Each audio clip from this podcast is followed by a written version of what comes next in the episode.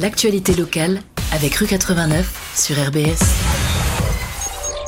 Et c'est la rentrée de la chronique rue 89 Strasbourg. On est avec euh, Jean-François Gérard JFG pour les intimes. Comment ça va? Ouais, bah super été. Et toi, euh, Pierre? Parfait, parfait. Bel été euh, aussi. Alors c'est la rentrée. On va faire comme l'année dernière tous les sujets que vous, enfin tous les sujets une sélection de sujets que vous faites euh, la semaine et on fait le bilan en gros le, vendredi sur les sujets que vous avez traités, donc euh, que ce soit toi ou tes collègues, des articles, etc.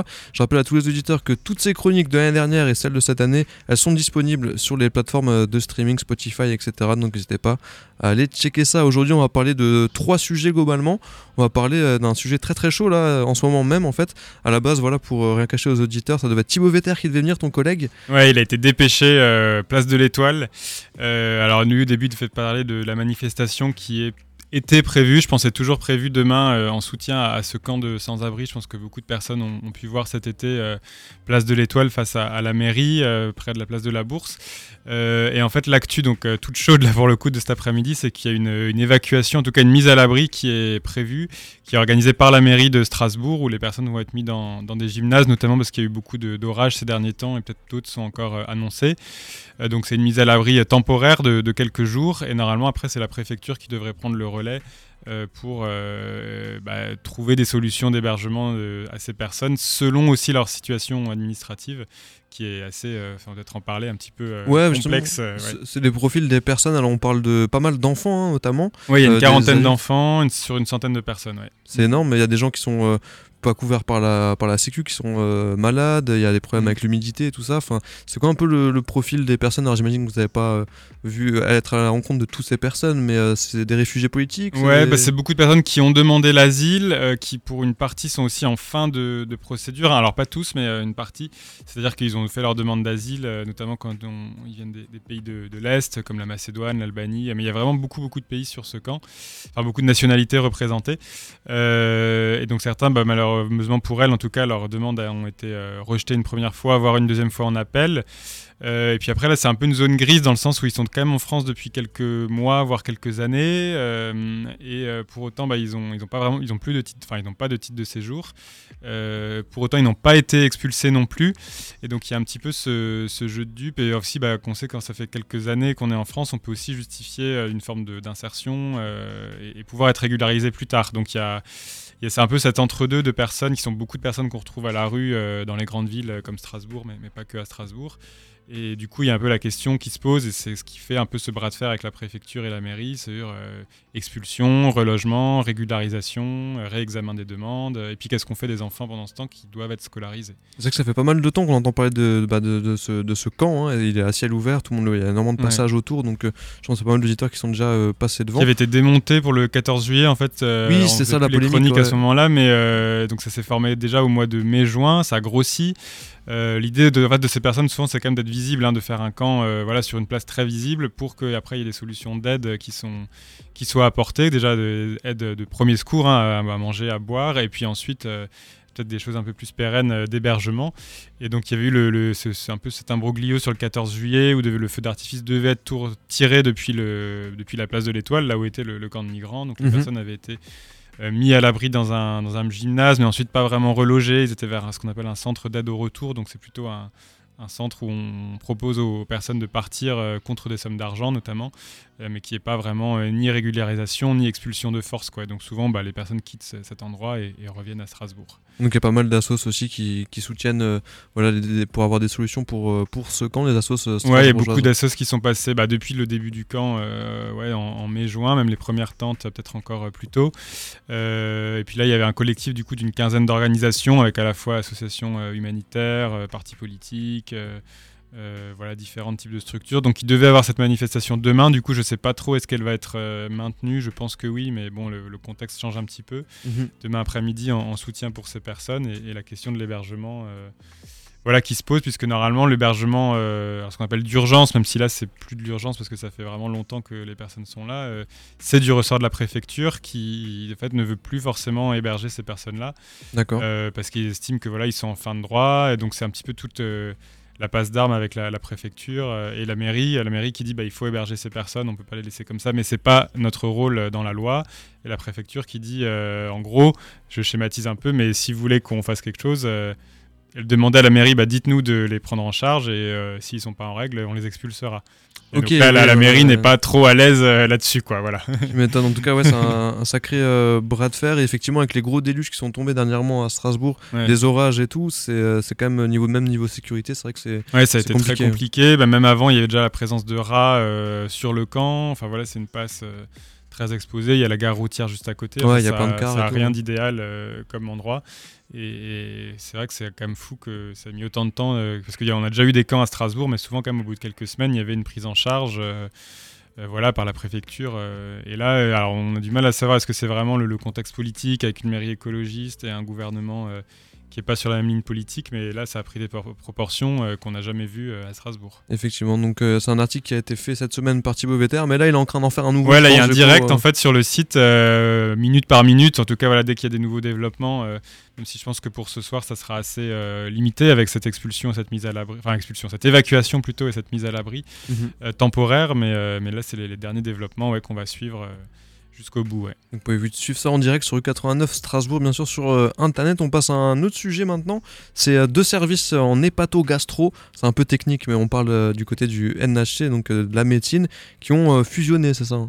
Ouais, en fait, avant, il y avait un service à Haute-Pierre, euh, donc au, CHU d'Haute-Pierre et au NHC de, de, bah, de la, de la là, près, près des quais. Euh, et, ce que raconte Guillaume dans, dans l'article qu'il a fait paraître cette semaine, c'est que donc il y avait ces deux services où il y en a notamment celui de Haute-Pierre où, il y avait des conditions très difficiles, euh, avec même une, euh, enfin pas vraiment une grève, mais une sorte d'arrêt maladie euh, généralisé. voilà le médecin qui, qui, avait alerté sur les difficultés. Voilà les difficultés de l'hôpital, bah, on en a parlé déjà plusieurs fois à, ce micro et, aussi dans d'autres médias en France. Hein, c'est pas neuf. Avec notamment les, les minutes de, de, silence pour la mort annoncée de. Qui avait eu lieu jusqu'aux élections. Et puis voilà donc toujours ces, ces difficultés qui continuent, ces départs en série. Et donc le projet de, du NHC, c'est de fusionner les les, deux sites pour euh, bah, souvent normalement quand on regroupe deux sites ça permet un petit peu de, soulager les équipes. Et, euh, et, là par contre ce que explique aussi Guillaume dans l'article c'est qu'avant il y avait 51 euh, lits en tout sur les deux hôpitaux. Et, le, et maintenant donc tout est au NHC où avant il y avait 24 lits et maintenant il y a 32 lits. Donc ah si on fait le calcul rapidement il y a plus de lits bien sûr dans le service du NHC donc le service a agrandi mais en fait au total il y a quand même moins de lits à Strasbourg. Et, donc, ce, que craignent un peu les, personnels, c'est qu'on fasse croire qu'il y a un plus gros service, mais en fait, euh, s'il y a, autant, y a tout, autant de malades, mais finalement moins de lits dans la ville, euh, ça, risque quand même de se compliquer. Quoi. Ils vont être encore plus sous, tension, euh, sous le flux effectivement du, travail. Donc c'est un peu écran de fumée en fait. Hein. On, laisse penser un peu que qu'on arrange des choses et tout, qu'on a grandi, mais en fait au final, si on regarde bien, on fait des, des économies de personnel. Et de, ça, en fait, ça fait partie d'une stratégie qui s'appelle le, contrat d'avenir, pareil qu'on avait documenté il y, a, il y a quelques mois, dont la logique est en fait de dire qu'il faut que l'hôpital ait plus d'activités avec un nombre de personnel euh, constant en quelque sorte, ou avec certaines suppressions, bon certaines ouvertures de postes aussi, mais dans, l'idée en tout cas c'est quand même l'idée quand même d'avoir plus avec des moyens euh, équivalents ou limités quoi. Alors qu'on avait déjà vu quand même les mois précédents que l'hôpital était en, forte tension et donc souvent il y a cette idée un petit peu cette formule de dire euh, on va faire mieux avec moins. bon c'est souvent que ça c'est un, beau slogan, mais au bout d'un moment quand il manque des bras et et, des personnes et des lits, et bah c'est très très compliqué. Quoi. Donc tout ça c'est détaillé bien sûr dans l'article de Guillaume Crème que vous pouvez aller checker. On passe à un troisième sujet, c'est euh, Thibaut Vetter qui est en ce moment même euh, du côté euh, de la place de, l'Étoile, hein, c'est ça, ouais, qui a fait un article qui est à la, rencontre des anti-GCO, donc le grand contournement, contournement ouest, et qui dénonce justement ces anti-GCO, les faibles effets positifs de l'autoroute, en comparaison bah, du coût financier que ça a eu, et notamment aussi un coût pour l'environnement. Ouais, il y a pas mal de passes d'armes là sur le, GCO en cette fin, cette fin d'été. Euh, il y a plusieurs articles sur lesquels on est revenu. Euh, si on va dire, ça part en fait de la préfecture qui a dit, euh, voilà, le, qui ont fait un peu le bilan après huit mois à la fin de l'été. sur le trafic, eux, ce que dit la, préfecture, donc qui avait soutenu et lancé le, projet, c'est de dire il y a, a 15-20 minutes de bouchons en moins aux heures de pointe, euh, il y a euh, un tiers de camions en moins euh, sur l'autoroute A35 à Strasbourg, donc moins de bouchons, donc on circule plus là-dessus. Donc les gentils GCO, ils ont repris un petit peu ces, calculs. Donc bon, ils contestent pas les comptages en tout cas, mais ce qui, ce qui remarque quand même, c'est que finalement, bah, en termes de véhicules légers, donc hors poids lourd, bah, on est quand même à plus de 160 000 véhicules par jour à Cronenbourg, ce qui en fait c'est moins de 2% par rapport à avant le contournement. Donc c'est, on va dire, c'est quand même très marginal. sur les camions, ils contestent pas qu'il y ait une partie qui est, partie, mais finalement, qui, est, donc qui va sur le GCO, puisque c'est obligatoire quand les camions ne s'arrêtent pas à Strasbourg de prendre le GCO. Donc ça, c'est à peu près 7000. Donc là, il y a un report, il y a un report de camions vers le GCO. Euh, voilà, après, ce qu'ils disent aussi, c'est bah, finalement, on n'a pas baissé le nombre de camions euh, en Alsace, voire ça pourrait aussi euh, donner envie d'en avoir plus finalement, puisque finalement, il y a ce GCO qui est très fluide, donc peut-être plus de camions là-dessus. Et, mm-hmm. aussi au niveau de Strasbourg, bah, en fait, ce qui est étonnant, c'est que la préfecture ne parle presque plus que de temps de trajet, de voiture, un peu en mode c'est génial de venir en voiture à Strasbourg et donc ça peut donner envie à encore plus de voitures de, venir à Strasbourg.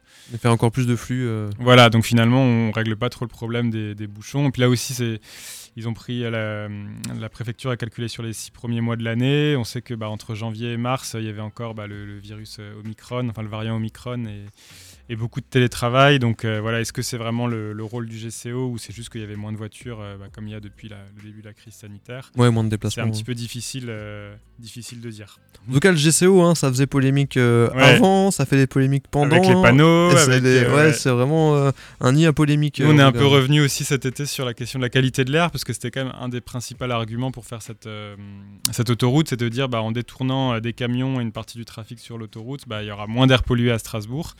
Et ce qu'on voit, alors il faut rester prudent parce que sur 8 mois, on ne peut pas encore faire des analyses très complètes, c'est que la pollution, en tout cas sur la station euh, de capte Atmo là, qui capte la pollution, de la 35, ça n'a pas baissé, ça a même un tout petit peu augmenté les 8 mois après l'ouverture par rapport aux 4 mois avant. Ok.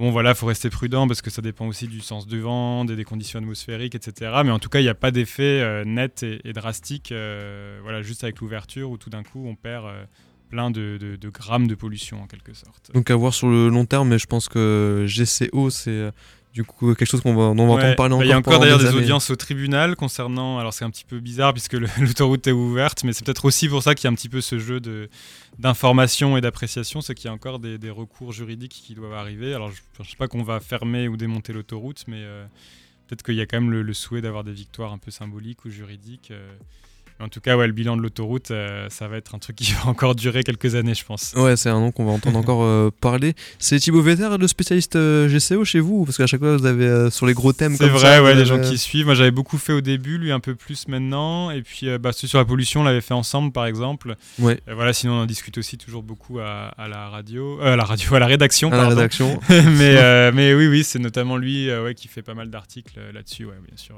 Ça marche. Alors, Jean-François, on s'est pas vu depuis deux mois à la radio. Et du coup, il s'est passé pas mal de choses, j'imagine, cet été pour le 89. Hein, vous prenez jamais de vacances, le 89 Strasbourg. C'est vrai qu'on a publié tout l'été. on apprend à tour de rôle, mais il y a toujours des articles en tout cas. Ouais, il n'y a pas eu une seule semaine de, off, quoi. Est-ce que tu peux nous parler Alors, on va pas rentrer dans les détails, bien sûr, hein, parce qu'on a, on a, forcément, on n'a pas le temps, mais un peu dans les grandes lignes, les, sujets de cet été qui sont passés, qu'on a, dont on n'a pas parlé du coup à la radio. Ouais, bah, cet été, on a beaucoup parlé de, de la question de l'eau, euh, puisque notamment avec la sécheresse, c'est quelque chose qui est revenu d'autant plus. Euh, ce qui est un petit peu inquiétant en Alsace, c'est qu'il y a beaucoup d'endroits dans des zones agricoles où finalement euh, l'eau était trop polluée en termes de pesticides, donc notamment dans des zones euh, agricoles où voilà il y a beaucoup de, concentration. La, en fait, la concentration de pesticides dans l'eau est, passée au-dessus des normes réglementaires, mhm. ce qui fait que bah, la préfecture tout simplement a, baissé les normes de manière temporaire pour qu'on puisse continuer à utiliser l'eau du robinet. Sinon, les, les communes en fait normalement n'auraient pas le droit de laisser couler cette eau du robinet et de laisser boire aux populations. D'accord. Euh, bon, ça reste encore des niveaux, je sais pas, qui sont peut-être pas complètement alarmants parce que sinon je pense qu'on aurait arrêté, mais c'est quand même quelque chose qui nous a pas mal occupé. Au début, on l'avait repéré sur une commune, notamment autour de Heurt, et puis après, en fait, on a vu que c'était quelque chose de, très généralisé dans le Bas-Rhin et dans le Haut-Rhin, surtout voilà, près des, des, grandes zones agricoles. Donc c'est quelque chose à laquelle il va falloir s'attaquer. C'est des choses qui ont été beaucoup, des articles qui ont été notamment repris aussi sur notre partenaire euh, Mediapart euh, pendant l'été. Voilà. Depuis nationalement aussi. voilà, ouais, pour donner une audience euh, plus importante à, ces articles. Qu'est-ce qu'il y a eu d'autre? Il y a une histoire assez, enfin sympa, je sais pas, mais de. C'est jamais trop trop sympa. Ouais, non, mais en tout cas de, de, conséquences qui ont été plutôt sympas, c'est la difficulté de, de locataires euh, voilà en fait que le propriétaire euh, cherchait à faire partir un peu à, tout prix, oui, alors compliquant la vie. Et alors bon, l'histoire n'est pas sympa en effet, mais ce qu'on a découvert de manière assez euh, sympathique, c'est qu'un grand cabinet d'avocats à Strasbourg qui s'appelle Solaire Couteau a décidé en fait de les aider gratuitement euh, parce que voilà, ils estimaient que la situation quand même était assez incroyable et, finalement d'aider euh, ces, locataires qui sont pas des gens euh, très fortunés à faire valoir leurs droits et se défendre face à, ce propriétaire. donc nous, on a découvert ça en fait sur le site de, Solaire Couteau du cabinet d'avocats. Donc bénévolement, ils sont allés les aider. Ouais, voilà. Alors c'est voilà, Solaire Couteau a beaucoup de, revenus par ailleurs. Hein, ils, ouais, ils sont pas à plaindre. Beaucoup d'activités sur d'autres cas, mais voilà, je crois que c'est peu plus expliqué voilà dans les, valeurs des avocats il y a quelques, quelques actions un peu ponctuelles à titre gracieux euh, qui, vont faire. Donc ça, ça a été une bonne, euh, une bonne surprise sur l'impact que pouvaient avoir nos articles. Et le, ce que disait Solaire Couteau, c'était vraiment en découvrant l'article euh, qu'ils ont pris contact avec ces familles. Voilà. Ok, super, bah ça c'est plutôt, plutôt positif effectivement. Après j'imagine plein d'autres sujets hein, qu'on peut retrouver ouais, bah, on va beaucoup parler des, questions de facture d'énergie hein, forcément. Ouais, c'est dans l'actu euh, mondiale même. Strasbourg, ouais bien sûr, mais à la fois côté locataire et puis euh, bah, là pour les communes aussi, ça c'est un article qui va venir euh, prochainement. les factures qui explosent, voilà on a aussi parlé bah, forcément de la, de la, fermeture des musées toutes ces conséquences euh, ouais, pas, très, pas très plaisantes qui arrivent, mais qu'on va essayer de documenter euh, un mieux possible. Ouais. C'est vrai, la fermeture euh, bah, forcée entre guillemets des, des musées. un deuxième jour par semaine. Ouais. ça, ça commence à être. grève demain parce que c'est les journées du patrimoine. mais il y a un des syndicats, la CGT en tout cas, qui demande aux agents de la ville de faire grève pour un peu perturber cette journée du, du patrimoine et, et, alerter sur ces fermetures qui vont bah, s'amplifier pour la fin d'année. Pour du coup bah, des raisons énergétiques, hein, ça. Hein. Bah alors là, ils ont été un peu, non, ils ont un peu dit les deux. La ville, c'est aussi des problèmes de personnel en fait, où il y a des absences. donc du coup, ils ont recours aux, vacataires. Donc c'est des personnes qui sont payées euh, à, la mission, un peu pour boucher les trous en quelque sorte. Et bah, comme il y avait plus d'absents, bah, forcément, il y avait besoin de plus de vacataires. Mhm. Et en effet, euh, bah, fallait, euh, au bout d'un moment, le budget pouvait pas être extensible à l'infini. Ils ont dit maintenant, on on n'augmente pas ce budget vacataire et ce qui implique euh, des fermetures euh, de musées. Donc c'est quand même plutôt des problèmes de personnel mais de budget, donc forcément, euh, c'est lié au budget, c'est les factures. Quoi. En tout cas, merci beaucoup pour tout et on va faire nous des économies d'énergie. On va bientôt couper nos deux micros pour faire des économies d'énergie. T'as un petit conseil municipal qui arrive bientôt là euh, Ouais, le 26 septembre. 26 septembre, ok. Donc c'est pour les auditeurs. D'ailleurs, il y aura une info à ce sujet euh, demain aussi sur le site euh, sur un point assez important qui va arriver au conseil municipal, mais je préfère pas trop en, dire trop. Ok, bah, faut. Ce sera surprise pour demain matin pour nos abonnés. Surprise pour les abonnés et non abonnés aussi. On peut aussi aller checker si on n'est pas abonné, mais on n'a pas accès à tout. Et ouais, pour les auditeurs qui savent pas, toi, t'es le, le streamer un peu des, des conseils municipaux. Donc tu, euh, tu, ouais, tu streams ça en direct, euh, des fois ça dure 8 euh, heures d'affilée. Tu commentes et il y a un chat, on peut réagir, etc. Ouais, posez vos questions, on essaiera d'y répondre le mieux possible. Bah, merci à toi, JFG. Bon week-end. Ouais, bon week-end. Et peut-être vendredi prochain ou un autre vendredi, l'un de tes collègues. quelqu'un d'autre, ouais. Ça roule. ciao, ciao.